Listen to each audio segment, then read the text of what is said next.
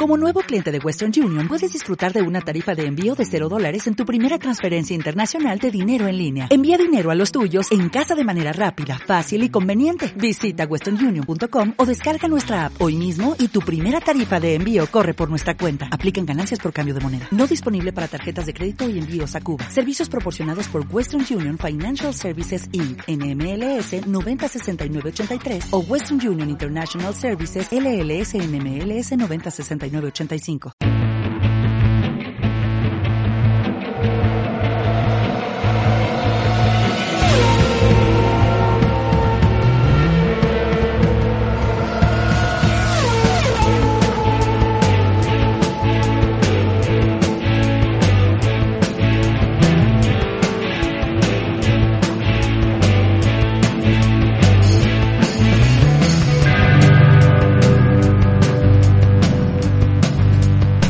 Hola amigos, ¿cómo están? Buenos días, buenas tardes y buenas noches.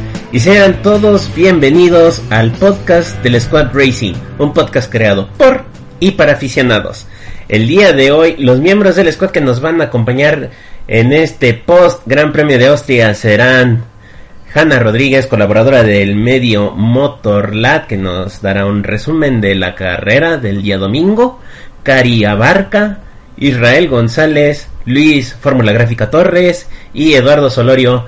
Cari, antes que nada, muy buenas noches, ¿cómo estás? Hola Jones, muy buenas noches, buenas tardes, buenos días, el, el momento que sea que nos estén escuchando. Estoy muy bien y pues listísima. Muy bien.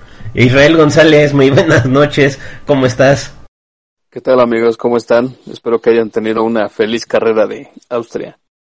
Pues me imagino que bastante feliz, digo, la carrera, vaya que fue una buena carrera, yo creo que todos salimos bien contentos, además de que ya no surgía que hubiera gran premio. Luis Torres, muy buenas noches, ¿cómo estás el día de hoy después de este gran premio? ¿Qué tal amigos oyentes del Squad Racing? Saludos a todos. Bueno, pues, ¿qué te puedo decir? Nos dejó choqueados esta, esta carrera. No, si ven, estamos tan, este, abiertos, a, bueno, con los brazos abiertos a, a, carreras muy buenas, el que haya sido, el hecho de que haya sido la, en la carrera inaugural de esta temporada lo, haya, lo hizo, este, mucho más especial. Perfecto. Eduardo Solorio, como muy buenas noches, antes que nada, y también te pregunto cómo estás el día de hoy. Hola, ¿qué tal? Buenas noches, amigos del Squad Racing. Eh, yo realmente me encuentro muy feliz por la carrera que tuvimos el, eh, el día de hoy. Decepcionó en emociones, así que very happy. Muy bien, muy bien. Ahora, antes que nada, hagamos un breve resumen de todo lo que ocurrió en este fin de semana, incluyendo viernes, sábado y domingo.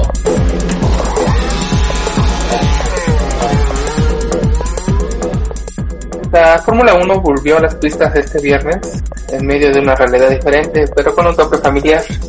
Después de que los Mercedes volvieron a liderar la tabla de tiempos en 1-2 del día de las prácticas del día viernes. El Red Bull de Max Verstappen, ganador de las últimas dos carreras en el circuito local, acabó tercero a 0.6 décimas de Hamilton. Eh, Ferrari, que ha reconocido problemas con su monoplaza, debe esperar aún las actualizaciones, por lo que solo pudo ser décimo con Charles y duodécimo con Sebastián Vettel, que logró su cumpleaños número 33. En la zona media todo fue muy igualado entre McLaren y Renault, pero quien sorprendió más en la sesión fue Racing Point, mostrando un poco más de su rendimiento, lo que hizo soltar las alarmas en algunos, en algunos garajes. Los tiempos del equipo de Silverstone estuvieron muy igualados, incluso en algunos aspectos se, mostraron mejores que los del cabalino rampante. Alfa Tauri, Haas y Alfa Romeo estuvieron un poco lejos y parece que estarán en otra liga, ya que ya no sé si será la 1.5 o la 2.0, pero bueno, esperemos que mejoren para hacer aún más emocionante la zona media. Williams por su parte, y para no perder la costumbre, volvió a estar al final de los tiempos de las prácticas. Reconocer que George Russell tuvo tiempos más competitivos en cuestión de, la, en cuestión de los tiempos del año pasado.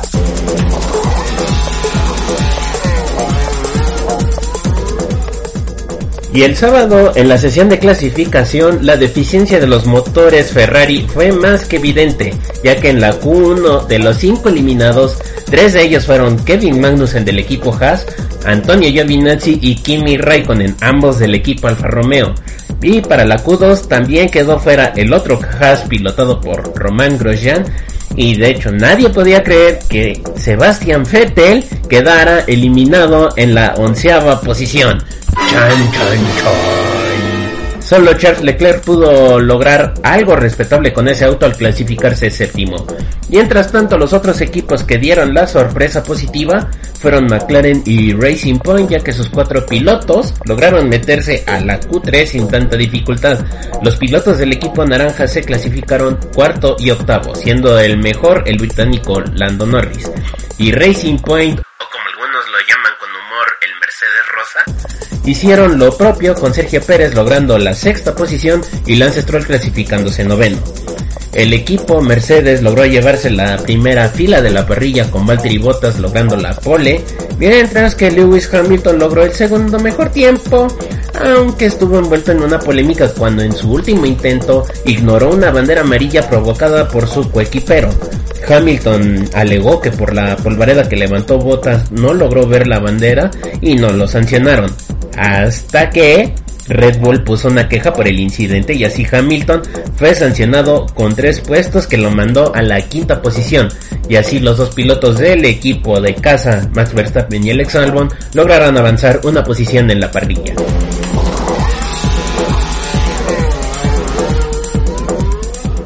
Las luces del semáforo se apagan e inicia el Gran Premio de Austria.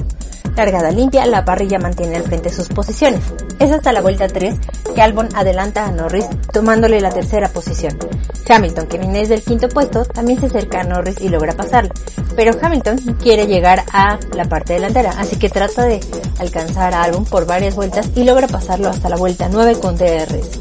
Bottas, mientras tanto, se mantiene al frente y a poco más de dos segundos se encuentra Max Verstappen. Sin embargo, Max comienza a perder potencia en la vuelta 11. Trata de mantener el auto en pista y resetear la configuración, pero no tiene éxito por lo que se dirige a boxes y deciden retirarla. En la parte media, vuelta 15, hay un duelo entre Stroll, Vettel y Ricciardo, pero a la siguiente vuelta, Stroll comienza a tener problemas de motor y refiere a los mecánicos pérdida de potencia. Para la vuelta 19, Ricciardo regresa a boxes y abandona. Vettel aprovecha la situación y logra pasar a Stroll. Sin embargo, el piloto canadiense de Racing Point se retira en la vuelta 20. Es en esta misma vuelta en que hay un duelo entre Ocon y Magnussen peleando por la onceava posición y se genera un trompo de Grosjean, el cual retoma en pista sin problemas mayores. Hasta el momento han abandonado tres pilotos. Pero un trompo de Magnussen en la vuelta 26 hace que las banderas amarillas salgan e inicie el safety car. Los autos aprovechan esto y regresan a boxes para cambio de neumáticos. En este momento prácticamente todos seleccionan neumáticos duros, a excepción de Pérez, quien lleva los medios. La carrera se le relanza en la vuelta 31. Vettel intenta pasar a Sainz generándose un ligero toque, causando un trompo del piloto de Ferrari. Control de Carreras en este momento anuncia que se abre una investigación por un incidente entre Norris y Pérez en pit lane, pero posteriormente informa que no es necesaria más investigación. Vuelta 35, Hamilton está a medio segundo de botas. El equipo les pide que mantengan posiciones, que cuiden los autos y se mantengan fuera de los bordillos. Control de carrera anuncia en la vuelta 36, bandera negra blanca para Grosjean por exceder límites de pista. Vuelta 41, McLaren le pide a Norris por radio dar su ritmo máximo mientras Hamilton y Bottas continúan con este duelo por varias vueltas. Es aquí cuando Russell reporta pérdida de potencia en la vuelta 51, quedando parado en el sector 3 e inicia de nuevo un safety car. Los pilotos aprovechan por otro cambio de neumático, varios se seleccionan entre medios y blandos. Bottas, Hamilton y Pérez ocupan hasta este momento las primeras tres posiciones y hasta el momento seis autos han sido retirados. La carrera se retoma en la vuelta 55. Albon intenta pasar a Pérez, pero al momento de reiniciar, un neumático del auto de Kimi sale volando en pista sin causar accidente, generando un nuevo safety car para poder retirar el Alfa Romeo. A los 13 autos que continúan en pista, se les pide pasar por la línea de boxes para permitir el retiro del auto. Se retoma la carrera en la vuelta 61. Albon se lanza sobre Hamilton, intenta pasarlo y cuando se encuentran en curva, el Red Bull pega con el neumático trasero derecho al Mercedes y Albon sale de pista con un trompo, cayendo hasta la treceava posición. Control de carrera pone bajo investigación este incidente entre Hamilton y Albon para después anunciar una penalización de 5 segundos para el piloto de Mercedes.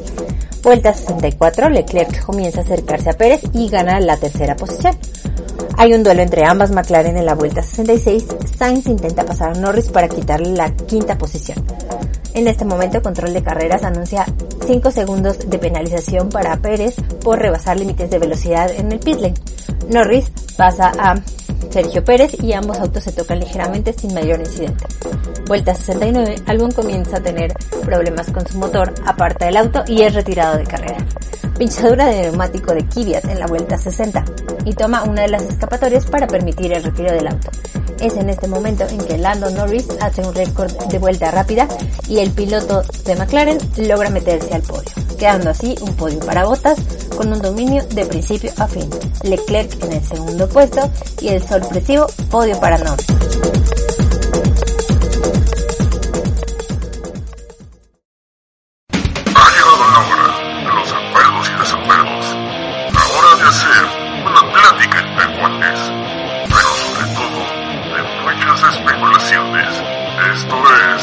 Es...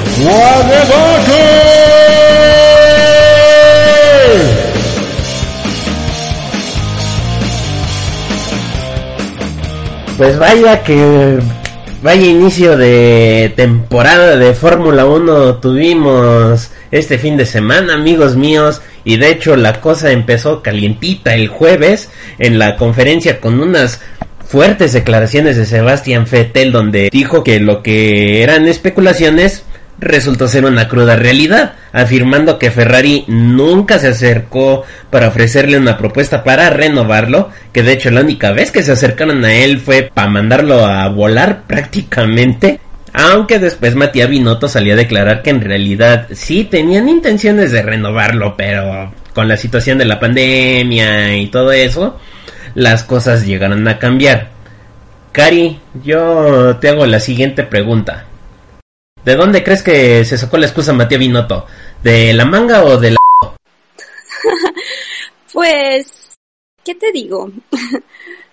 de todos lados se la sacó, la verdad. la verdad, se me hace una excusa horrible de, o sea, de decir, ¿sabes qué? Betel, pues, ¿sabes que Ya no queremos estar contigo, bye. O sea, la verdad es que fue, de ver, una tontería el simple hecho de no renovarlo o ni siquiera acercarse a Vettel de, o, sea, o, o, de dialogar, de poder llegar a un acuerdo y que por sus declaraciones da a entender de que su mala suerte porque pues se vino la pandemia y todo eso, como de, señor, mejor ya siéntese y ya mejor no hable porque queda peor. Ahorita pues, bueno, ahora sí que, ¿quién puede tener la razón? ¿O Vettel o acá el Binotto? No sé, a mí, al final de cuentas, se me hace una excusa eso, lo que dijo él. ¿Tú no crees que dando esta declaración Fettel no se está poniendo como una especie de soga en el cuello para, para su futuro en la Fórmula 1? Porque digo, poner en evidencia a tu equipo en el que estás participando, del que formas parte todavía, ¿no te deja en mala posición? Pues, bueno, es que ya ya varios años con Ferrari, error tras, tras error, es como de, pues, no sé, siento también que Vettel ya está ahorcado de alguna manera y es como de, a lo mejor y le salió el, el coraje por lo que pasó, fue esto de la no renovación fue como la gota que derramó el vaso. Y, o sea, pues te, es que te digo, debieron de haber, este, no sé, haber llegado a un acuerdo o de menos acercársele a él a decirle, oye, podemos llegar a un acuerdo si tú quieres, ver la situación, algo así, o sea, pero ni siquiera eso, o sea, como dije, esto ya es una excusa y aparte, seguramente eso de, del fichaje de Sainz, de seguro ya fue desde hace tiempo, y de un momento a otro como que, ay, ya este Carlos Sainz va, este, va a formar parte del equipo, ¿no? O sea, siento yo también que eso ya tiene tiempo y esto ya fue, o sea, no sé, los astros se acomodaron y vino una pandemia y ya vete, fue la, fue la que, que ya, que ya nomás ya no lo querían, o sea, aprovecharon todas estas oportunidades, por así decirlo, para decirle bye. Ok.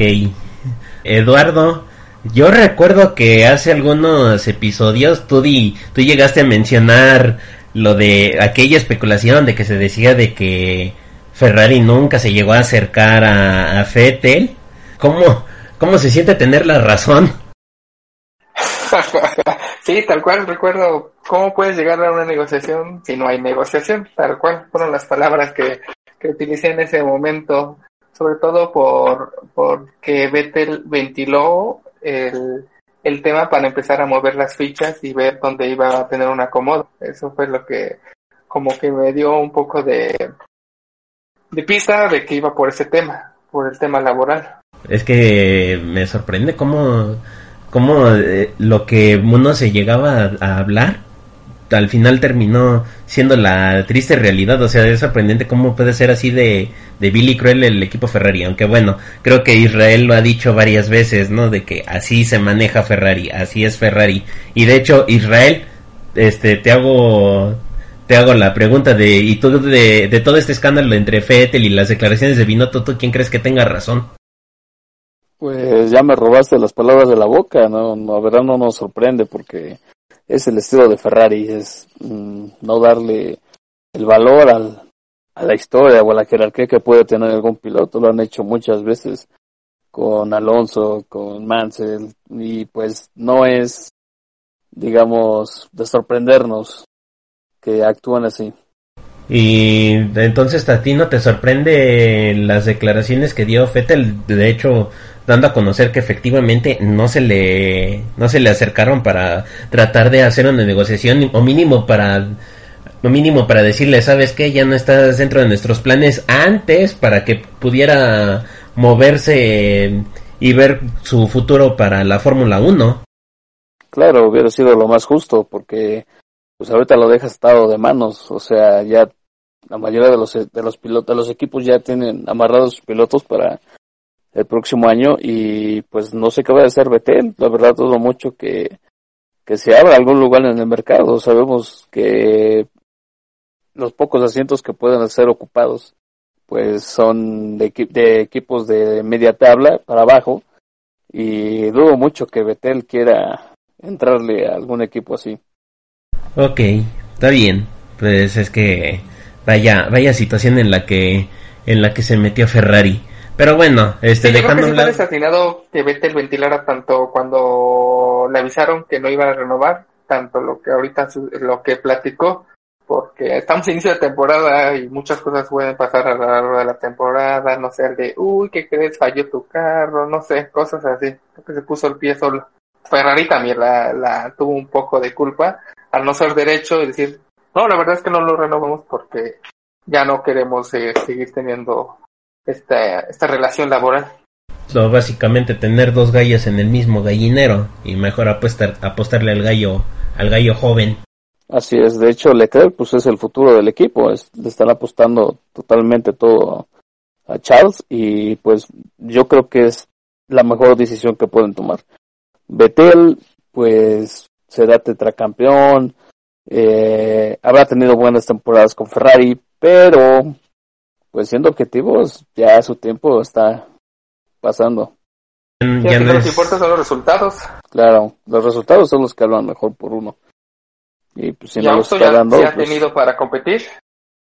claro, porque pues a fin de cuentas tiene el mismo el mismo auto que que Leclerc y si tu compañero hace mejores resultados que tú, pues de modo, no no no sé qué planes tenga eh, por ejemplo Ferrari con Sainz, pero pues a fin de cuentas son van a ser sus dos pilotos y van a tener igualdad de igualdad de circunstancias con Leclerc, ya sabrá Binotto si quiere darle algún puesto especial como de Wingman, pero no creo que sea bien aceptado.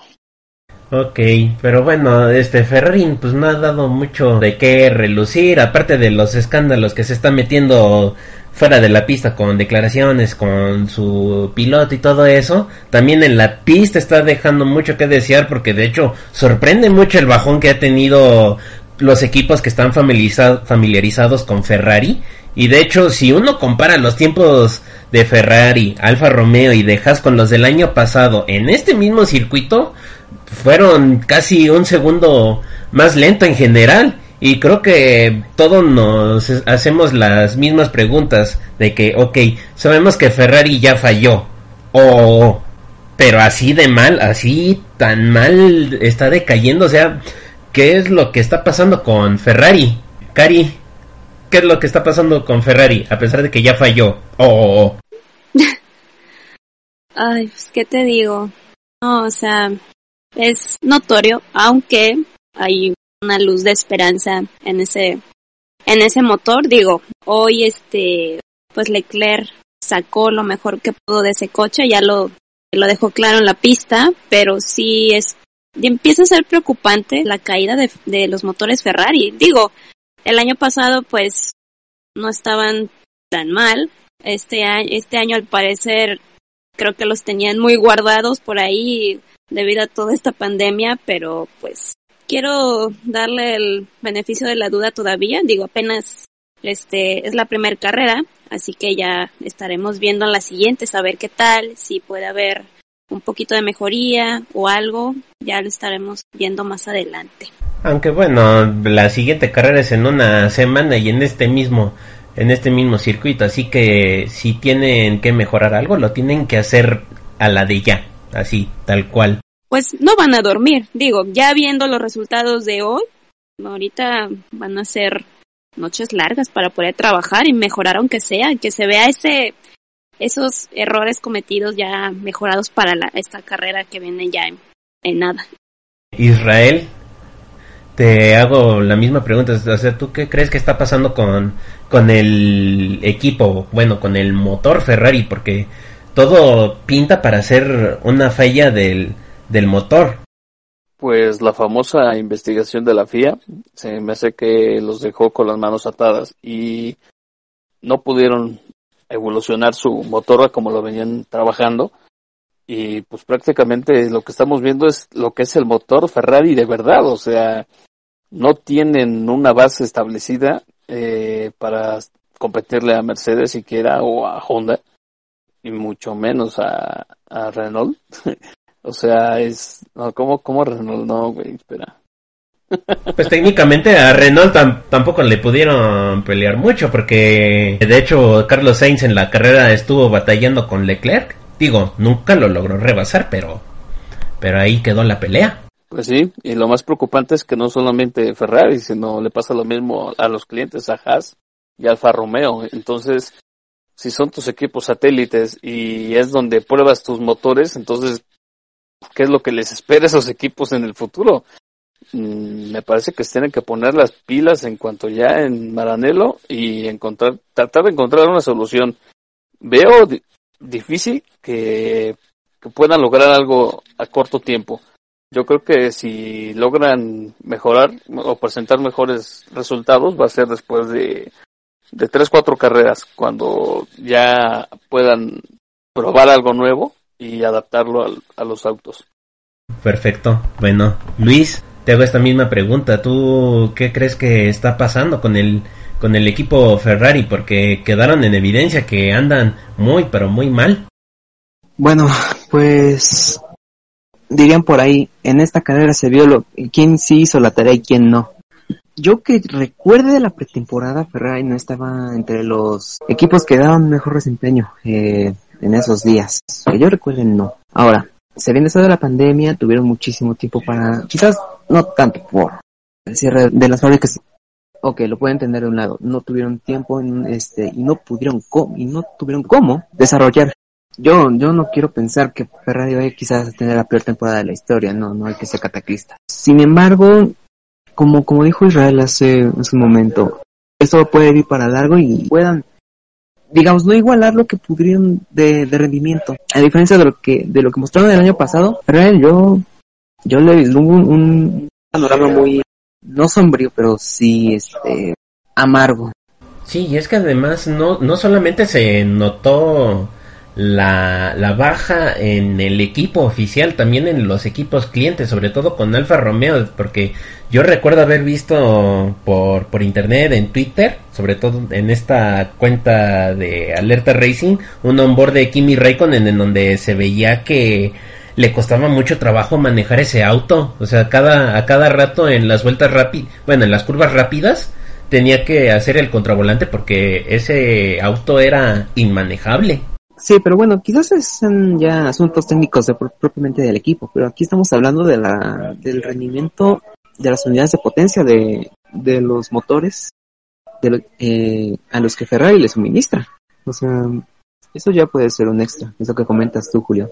Pero aquí lo que importa es qué va a pasar con Ferrari. O sea, una una caída brusca en un fin de semana, ¿cómo te explicas eso?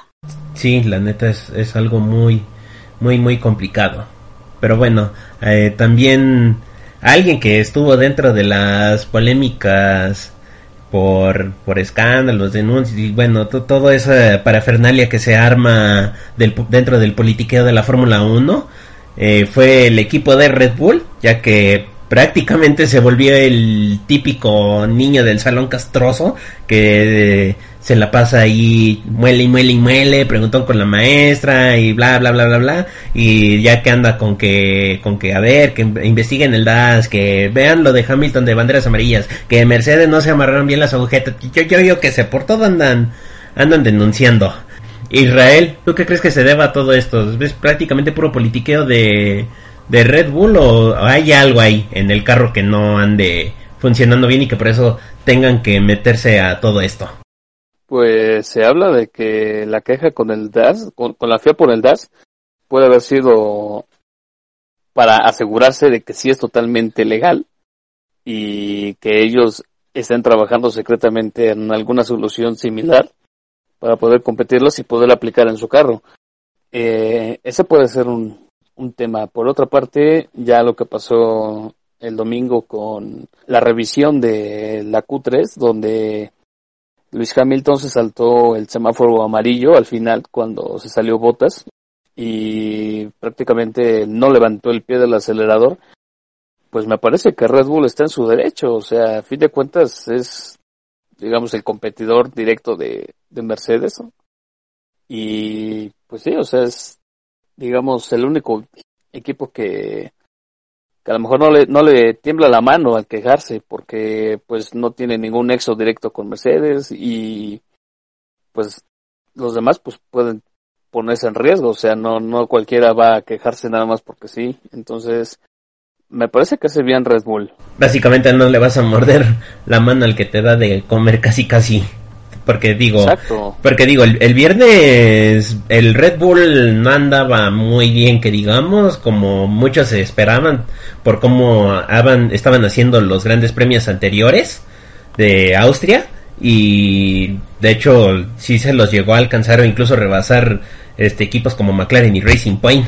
No, no, yo creo que eh, Honda está trabajando bien en sus evoluciones eh, pues lo van manejando poco a poco, porque pues a fin de cuentas es un motor nuevo.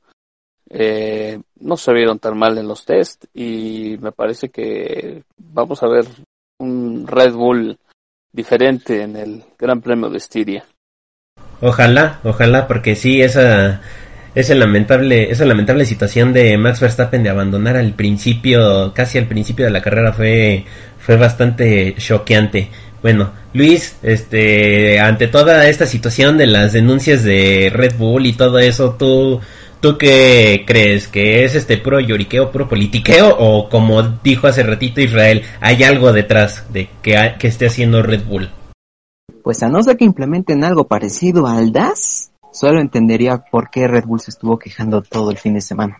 Lo que yo no me explico, eso sí, es por qué presentaron la queja de las de las banderas amarillas en quali a, falta de minutos para que empiece la carrera, o sea, ¿qué no lo pudieron hacer? Eh, acabando la propia quali, o sea, ¿por qué se tuvieron que esperar? Lo que pasa que el veredicto que dieron el sábado ya lo dieron casi a las nueve, diez de la noche, ya cuando estaban todos por salir del circuito. Entonces, como que no tenía mucho caso hacerlo tan noche para que todavía se quedaran investigando hasta más tarde. Bueno, que no es la primera vez que se quedan hasta tarde investigando la FIA, pero tuvo más sentido que lo hicieran temprano porque eh, agarran más desprevenido al, equipo. Entonces, si ellos no sé cómo obtuvieron esa repetición de la cámara de 360 grados, porque yo no la había visto en ningún otro lado. Y ese, pues nada más son, digamos, imágenes que tienen acceso los de la FOM. Entonces se me hace que por ahí la filtraron y eso fue lo que desencadenó en la, en la investigación de, de, previamente a la carrera. No, pues mira tú qué vivos. ¿eh? se sacaron la, el, as, el as bajo la manga, ¿eh? los de Red Bull. Como estábamos diciendo, es pura pol es, ahora sí que es cuestión política de ver por dónde atacar y todo eso. Bye. Ahora sí que no lo había no lo había pensado así, no lo había pensado así, Ra. Qué bueno que lo que lo mencionaste. Qué bueno que lo creas así.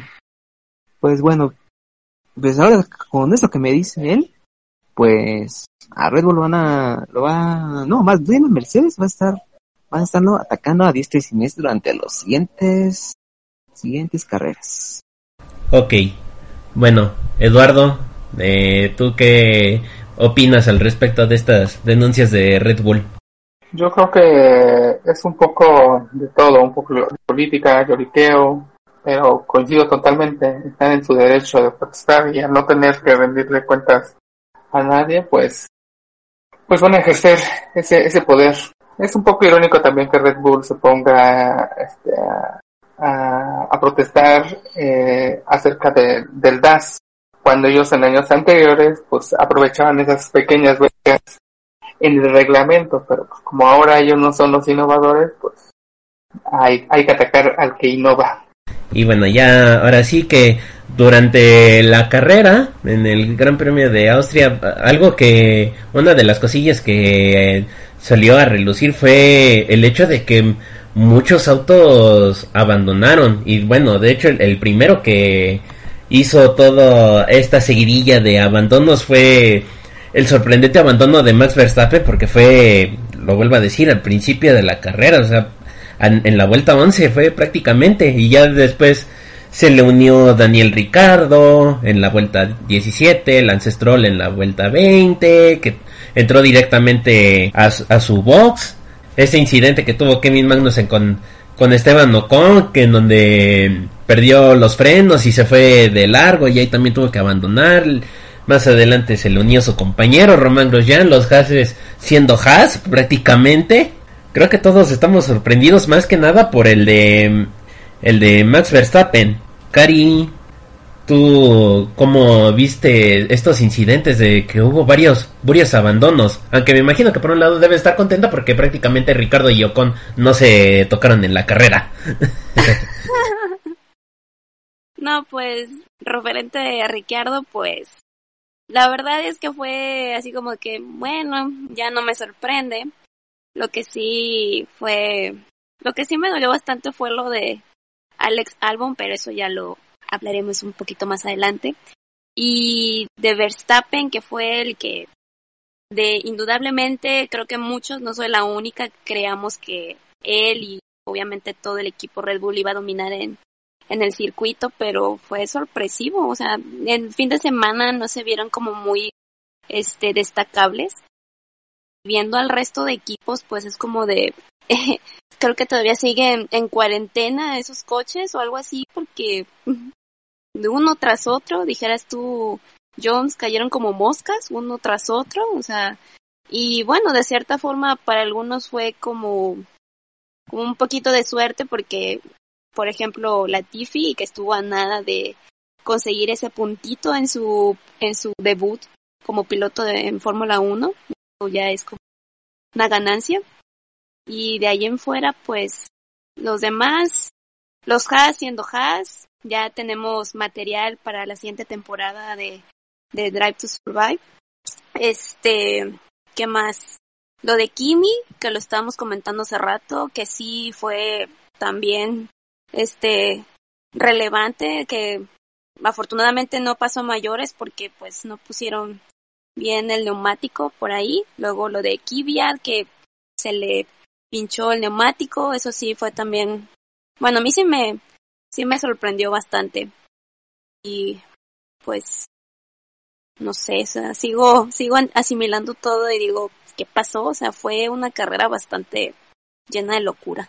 Sí, vaya que fue toda una locura. Israel, este, tú, ¿a ti no te sorprende que en esta carrera hubiera tantos abandonos? O sea, nueve autos fuera en un gran premio. Por supuesto, y más sin lluvia. eh, me parece que son consecuencias de ser la primera carrera de la temporada y pues muchos equipos eh, no pudieron probar sus piezas debidamente por la falta de, de pues test y de carreras. Entonces, eh, pues sí, o sea, son distintos problemas a fin de cuentas. La mayoría pues tuvieron que ver con los eh, motores, pero el que sí me llamó la atención fue el de Verstappen con la caja de cambios. O sea, hubo un momento en que de plano podía arrancar, luego ya no, y después llegó a los pits y luego intentó arrancar y a la mera hora ya no, y no sé, fue, fue raro, pero es, digamos, es comprensible después de, de tanto tiempo en, en pausa y sin poder probar los, los autos. Eh, me llamó la atención que también, por ejemplo, el auto de Viat, que se le ponchó la llanta y no tenía ni 10 vueltas. ¿Quién más? Pues principalmente estos fueron. Eh, en Renault me, me parece que el problema de Richardo también tuvo que ver con, con el sistema este hidráulico. Y pues son, son fallas que se dan, pero digamos fue la coincidencia de que se dieron todos a la misma carrera. Me parece que en la segunda carrera ya no veremos tantos abandonos. Nada más, lo único que nos queda por hacer es esperar la siguiente semana para ver si, si nadie abandona. Bueno, a ver si no tenemos la misma cantidad de abandonos. Luis, este, a ti de todos estos múltiples abandonos que tuvimos durante la carrera, que fueron cayendo de uno a uno como moscas, a ti, ¿cuál, para ti, ¿cuáles creen que fueron las más sorprendentes? Pues sí, también yo creo que la de Verstappen fue un enorme sacón de onda. ¿Cómo es posible que, que en su circuito, en su, en su circuito de casa, eso nunca se lo habíamos visto a Red Bull eh, jamás, ¿verdad? Mm, bueno, por lo menos en los últimos años, no, porque de hecho Verstappen llevaba dos grandes premios ganados al hilo, de hecho ya iba para emparejar el número de victorias de Alan Prost. Un, récord que no, no se romperá tan fácil, pero bueno. Sí, Verstappen en primera fue uno de los abandonos que más me, me generó un impacto. Fue el primero en abandonar y, y desafortunadamente por un, por un fallo técnico. También el de Kimi, bueno, cuando vi la transmisión no presté mucha atención a, lo que pasó con Kimi. Eh, la primera impresión que sí me dio al ver ya su auto a, un lado de la, del, del pit wall fue que sí se tuvo un contacto. Pero ves la repetición, no, fue el, fue el neumático que salió volando.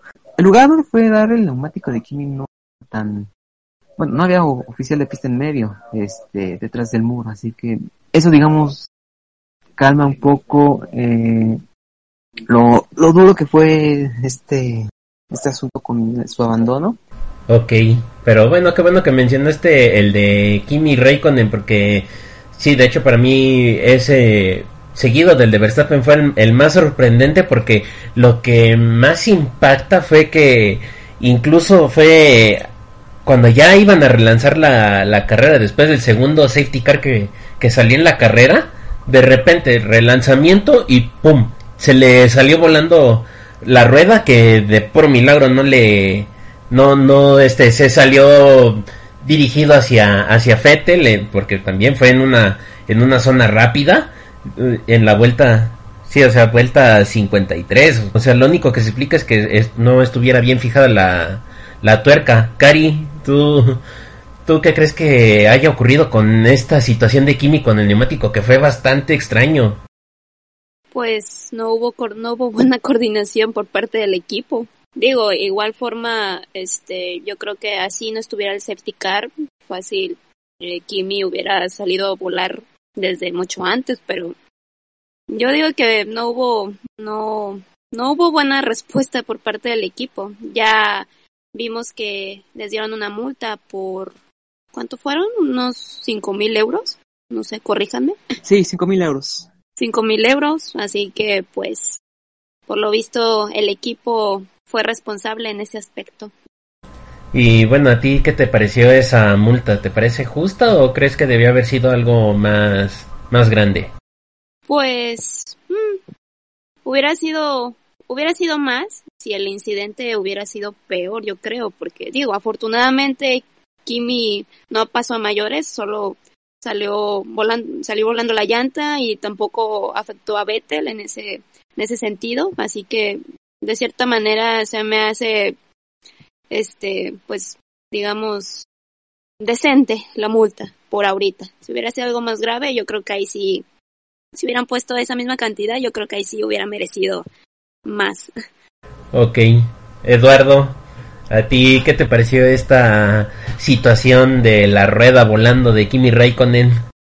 Me pareció una situación bastante peligrosa. Afortunadamente, pues no pasó mayores. Kimi estaba casi al final de la parrilla y, como mencionó Luis hace rato, pues no había ningún ningún Marshall en el camino de esa rueda porque realmente sí salió disparada a, a muy alta alta velocidad. Entonces, afortunadamente, qué bueno que no pasó mayores. Alfa, Alfa Romeo argumentó que esa turca se había colocado correctamente, que de haberse dado, de haber tenido algún problema, pues no hubieran dejado salir a, a Kimi a la pista.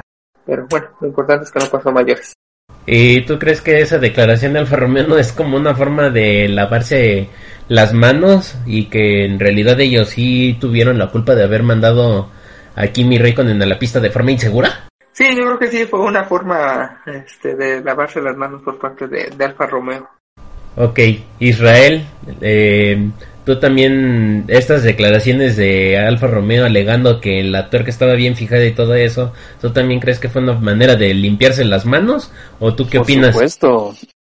No van a quedar como tantos diciendo que sí la checaron o no, no, no, o sea, es es obvio que no este no se iban a echar de cabeza, pero pues no sé qué tan eh, responsable puede ser directamente algún mecánico o, o quien se encargue de, de atornillar la, la tuerca. Eh, a fin de cuentas, pues son los riesgos de hacer paradas tan, de intentar hacer paradas tan rápidas y pues hay que tener mucho cuidado con, con ese tipo de herramienta. Entonces, no sé si a lo mejor el problema pudo haber sido de dañar la tuerca al momento de, de atornillarla o que ya digamos en el camino que se hubiera pegado con alguna otra pieza suelta y si no pues pregúntele a Haas que pues, ya tienen algo de experiencia en, en las tuercas mal puestas. Bueno, con bueno con Haas la, la experiencia más reciente, por historia también Renault ha tenido sus pequeñas historias, entonces de ahí se pueden se pueden este informar al respecto. Y sobre esta sanción de cinco mil euros, ¿tú crees que fue una sanción justa? No, me parece que le salió bastante barata. Y como ya mencionaban anteriormente, pues afortunadamente no le pegó a nadie más. Eh, pudo haber sido incluso hasta mortal, incluso un golpe así, y pues fortuna no, no tuvimos nada que lamentar. Sí, digo, por algo también se hizo este sistema de, de Lalo, que se hizo sobre todo para evitar estos impactos fuertes, entonces por algún piloto no creo que hubiera pasado nada, pero con un comisario que estuviera por ahí, sí hubiera sido algo grave. Bueno, pero bien lo dijo nuestra compañera Han en el episodio pasado. Alguien la iba a terminar regando con estas nuevas medidas y todo eso. Entonces, Hanna, te doy la razón. Al final alguien sí la terminó regando.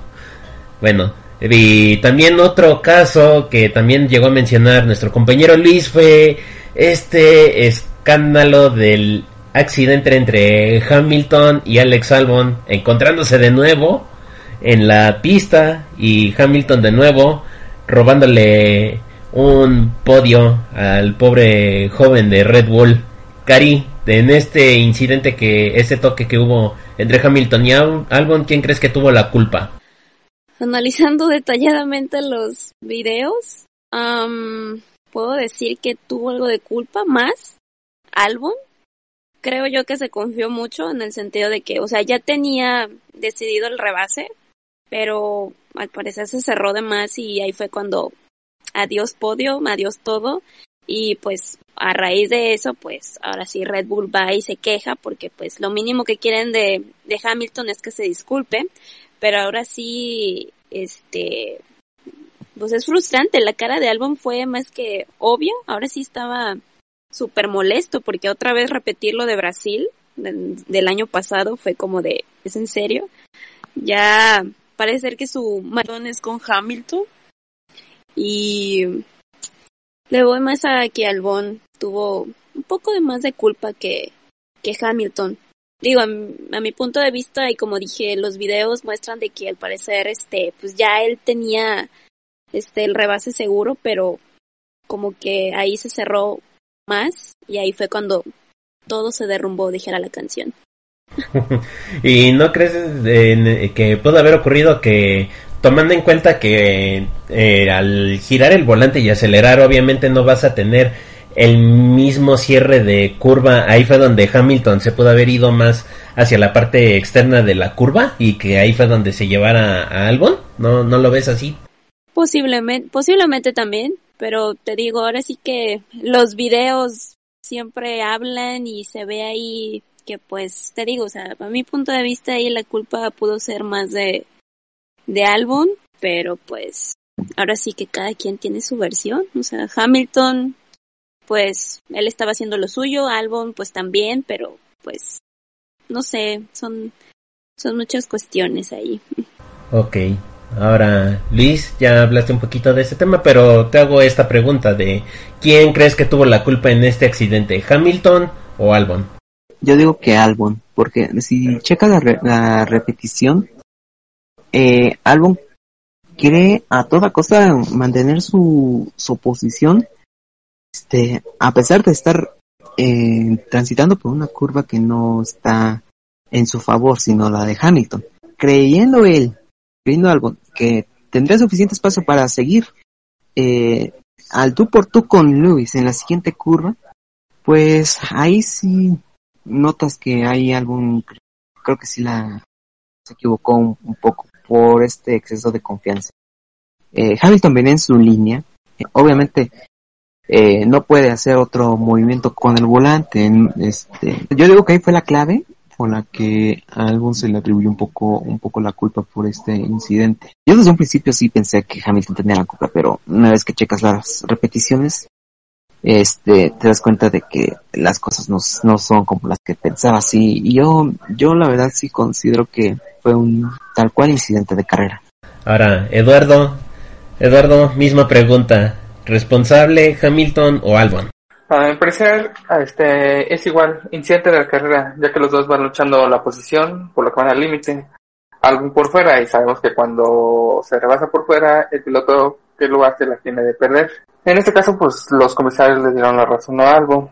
Igualmente, viendo las repeticiones, es difícil culpar a alguien, ya que Hamilton ya no tenía para dónde irse y Albon pecó un, mucho de optimismo al intentar ese, ese rebase, pero pues no había otra manera de, de, intentarlo, así que igual, incidente de carrera. Pero ¿no crees que lo que pudo haber hecho Hamilton para evitar el toque era haber desacelerado un poco para poder tener mayor ángulo de giro?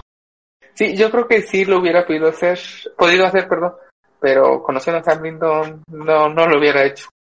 O sea, que es muy aguerrido, me refiero. O sea, cuando lo rebasan sí cede lugar a veces, pero en este caso creo que no. Ya es personal con algo. bueno, pareciera eso, pero bueno, eh, Israel, te hago la misma pregunta, ¿quién es el responsable? Creo que no hubo un culpable en sí.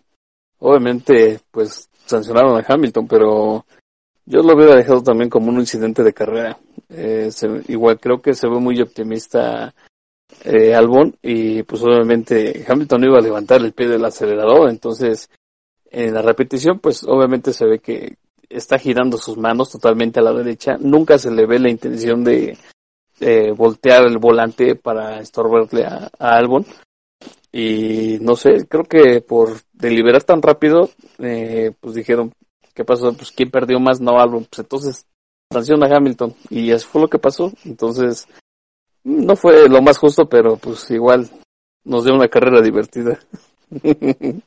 Sí, sobre todo con esa con esa última vuelta en donde Lando Norris tuvo que dar el todo por el todo y logró hacer la vuelta rápida para poder así alcanzar su primer su primer podio en la Fórmula 1. Así que bueno, pasemos a un pequeño análisis del próximo Gran Premio de Estiria. Hagamos un breve análisis de su circuito. No, mentira, si va a ser en el mismo circuito, no vale la pena.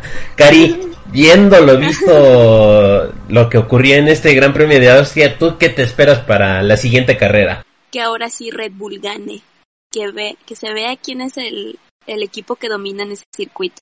Ya viendo los errores que hubo en, en pues en esta primer carrera, yo creo que ahora sí puede que haya cambios, esperemos, de verdad, y sobre todo por parte de Red Bull, que pues, obviamente a todos nos tomó por sorpresa, y también esperemos por parte de Albon y Hamilton que no se vuelvan a encontrar, porque pues ya, estuvo bueno, y pues la tercera la vencida para Albon, si ya vuelve a ocurrir algo así, ya es como de la maldición de Nico Hulkenberg, como lo han estado diciendo por ahí últimamente. ok. Bueno, ahora, Luis, ¿tú qué es lo que te esperas para la siguiente carrera que va a ser en este mismo circuito? Que ya no haya muchos problemas mecánicos en primera.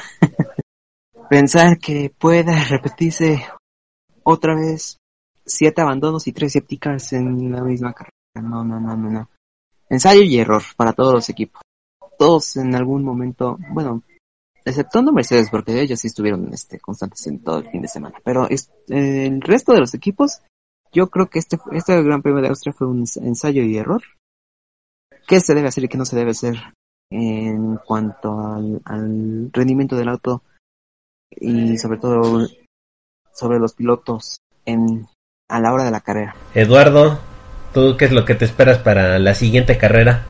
Yo espero que se repita la misma intensidad y de emociones que tuvimos en esta carrera. Obviamente que los equipos mejoren este, el rendimiento de sus autos y las fallas que tuvieron. Digo, para que tengamos una carrera igual de emocionante, a lo mejor y también tenemos que repetir estos nueve abandonos, estos tres safety cars, porque hicieron una locura con las estrategias, algunos arriesgándose, otros no tanto. Oh, pues bueno, estuvo buena la carrera, sí o no. Sí, Sí, Ahí está, entonces, digo, no Sí, la mejor hasta el momento. sí, entonces no estaría, pues, o sea, hasta el momento sí es la primera carrera de esta temporada, amigo. Por eso digo hasta el momento. ahorita ni siquiera qué tal si es la única? creo. ¿Cómo? bueno, Israel, ¿tú qué es lo que te esperas para la próxima carrera? Me parece que va a ser una carrera totalmente distinta. No creo que Max Verstappen tenga tan mala suerte como para volver a abandonar. Les va a dar mucha batalla allá arriba. Y espero que Racing Point eh, tenga mejores estrategias que en esta carrera. Entonces espero, mm, quizás no sea tan buena, pero sí que sea diferente y nos dé mucha emoción. Sí, bueno, creo que eso es lo que todos estamos esperando, o sea, que sea igual una carrera emocionante, pero que esta vez inclu- se incluya a Max Verstappen en toda esta parafernalia de las emociones ahí en el frente, tratando de obtener la victoria. Pero así que para dejar en claro si alguien quiere estar de acuerdo con esto de Max Verstappen, vamos a dar nuestras quinielas. Cari Abarca, empieza con tu quiniela. ¿Quién crees que queda en la pole y los tres primeros lugares en la carrera? Ay, en la pole, ay, me voy a arriesgar. Max Verstappen.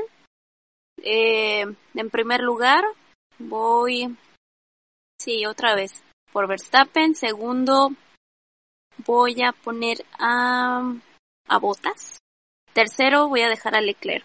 Tú estás de nuevo para que esos pancakes den otro fruto bueno. Esos pancakes hoy estuvieron, bueno, pero sí, tremendo. Yo digo que le van a dar su buena ración de pancakes otra vez y de verdad confío ahora sí en que van a dar buen resultado este fin de semana. Diablo, señorita. Es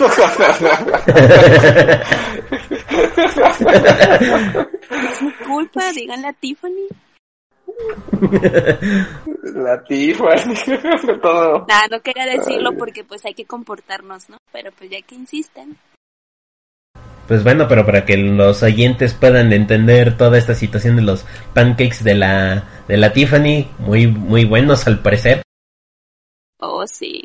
Digo, buena presentación, pero sabes mejor los de Hannah, dijera Israel. Más que los de Emily. Oh, Ah, ¿qué pasó? ¿Qué pasó? Qué ofensa. oh, bueno, ahí sí yo no sé, pero bueno, este Israel González, a ver, este apuéstale, danos tu quiniela. Pensé que ibas a preguntar por los, han- por los pancakes. Ah, bueno, sí, No. pero si quieres comentar, No, pero bueno, si quieres hablar de los pancakes, da- date, a Este ver, ¿qué está opinas? abierto a ¿Qué todas las opiniones. Yo prefiero los waffles. Oilo, el fino. Bueno, pues creo que Max Verstappen tendrá muy buen fin de semana. Ahora sí, Eh, sí, aunque en la pole me voy a arriesgar y voy a poner a Hamilton. ¿Por qué? Porque Mercedes trae mucha ventaja en, en las vueltas rápidas. Eh, me parece que Honda es mejor, tiene mejor, eh, no, no mejor ritmo de carrera, pero se defiende más todavía en los domingos. Entonces, me parece que será pole para, para Verstappen. P- Perdón, pole para Hamilton.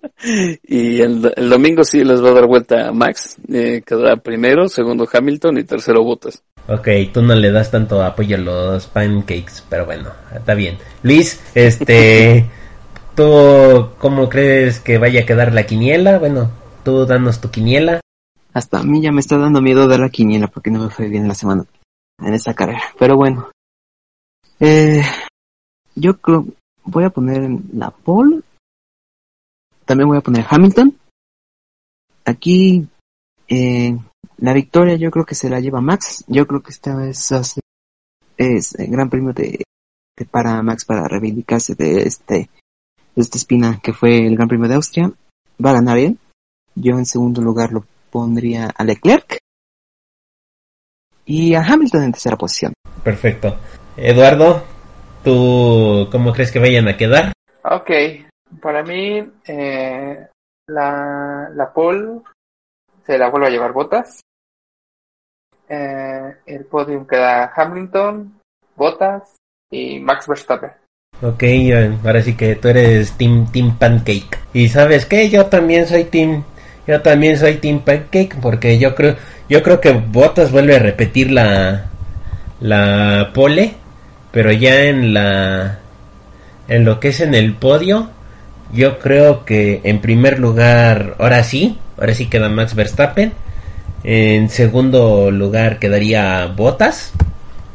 Y en tercer lugar, yo creo que esta vez va a haber buen buen rendimiento. Yo me voy por Checo Pérez. Yo, yo me voy por, por Checo. Que Checo sí va a llegar al podio. Hoy sí patriota arriesgaste, ¿verdad? Oilo, oilo, oilo. Digo, nomás, nomás porque en esta eh, en, en esta carrera la estrategia no les funcionó bien, no entraron a boxes cuando tenían que hacerlo, porque bien lo podían haber hecho. Entonces ahí fue donde esa opción de llegar a pole la aventaron por el caño, así que no creo que repitan ese ese error. Así que viendo el rendimiento que han tenido estos estos Racing Point, yo no descarto la opción de que haya un podio para Checo Pérez. Pues ojalá. Pues ojalá. Y, Ya pero algún es el que peca de optimista, ¿verdad? No mufemos. ok, bueno, pues ahora sí que algo más que quieran agregar ustedes. Feliz Gran Premio de Estiria. Sí, el nuevo Gran Premio de Estiria, circuito completamente innovador, ah, nunca antes visto. pues bueno, Visita Estiria. en donde se pueden, donde puedes ver la carrera de altura, técnicamente, porque hasta en las tomas ahí se vieron varios aficionados que estaban en las montañas viendo ahí un poquito el circuito, bien vivos ellos. A ver, ahí, ahí les doy una pregunta respecto a esos fans. ¿Creen que para la siguiente carrera haya más o que ya no haya? Yo creo que sí, sí va a volver a Sí, ver. Clara. sí, Sí, puede haber más personas por ahí. Ahora, Seguro que no respeten la la sana distancia, esa será su bronca, ¿eh? Algo me dice que les van a cerrar el acceso al cerro y no van a poder ver la carrera. La gente encuentra formas. Uno nunca sabe. sí, ¿cuánto- es más, si se llegara a hacer el Gran Premio de México, te apuesto que varios se van a intentar colar en algún edificio en donde se pueda ver o en el puente de que da a la Terminal 2 del aeropuerto. Estoy casi seguro. O en el metro. No, en el, en el puente de la Terminal 2 es en donde es más factible que se vea. Bueno, pues ya veremos. Ya veremos. Pues eso ha sido todo por hoy. Muchas gracias a Cari Abarca, Israel González, Luis Torres y Eduardo Solorio por estar presentes en este post Gran Premio de Austria. Recuerden que pueden visitar las redes sociales de Fórmula Gráfica en Tumblr y en Telegram para que puedan descargarse sus bonitos wallpapers y de para lo que es computadora, para el celular, bien bonitos que quedan Producto hecho en México. Ya veremos qué novedades nos traerá nuestro querido amigo Luis Torres. Entonces, muchas gracias por habernos escuchado. Yo soy Julio Rodríguez, mejor conocido como la ZDF1 Jones, y nos estaremos viendo para la siguiente, que es post Gran Premio de Estiria. Chao, chao.